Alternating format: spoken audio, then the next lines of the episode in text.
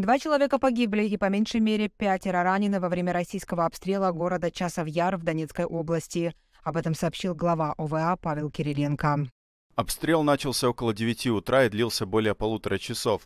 Пострадали около десятка домов, помещений и зданий учреждений государственной службы, автомобили. Кроме того, российская армия сегодня обстреливала Авдеевку, Торецк, Александрополь и Богоявленец. Местная власть в очередной раз просит жителей региона эвакуироваться.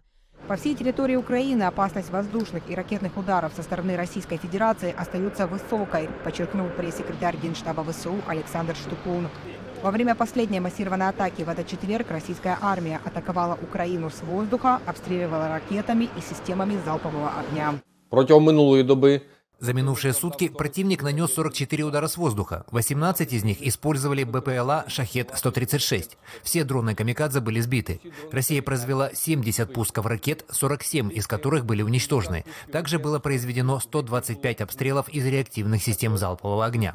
Привлечь к ответственности за военные преступления, совершенные российской армией в Украине, призывают министры юстиции стран Европейского Союза. Во время встречи в Стокгольме они обсудили сбор доказательств, а также создание нового международного трибунала трибунала.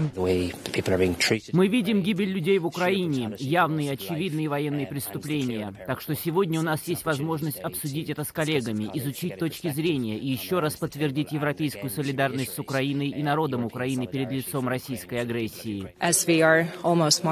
Поскольку эта жестокая война длится уже почти год, это наш долг — работать на правовой основе по привлечению к ответственности тех, кто совершает эти преступления.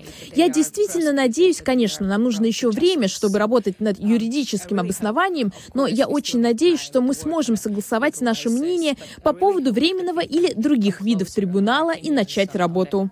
Россия нарушает основополагающие принципы защиты детей в военное время. Об этом заявил глава управления ООН по делам беженцев в интервью агентству Рейтер во время своего визита в Украину. Giving children Предоставление украинским детям, которые, я думаю, попали в Россию из оккупированных территорий, российского гражданства или их усыновление противоречит фундаментальным принципам защиты детей во время войны.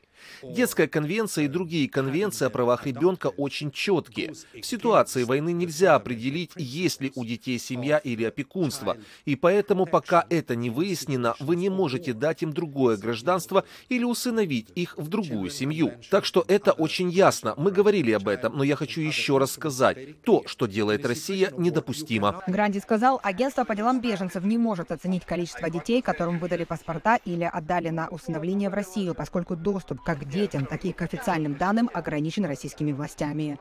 Лиза Бакалец, Александр Яневский, «Голос Америки».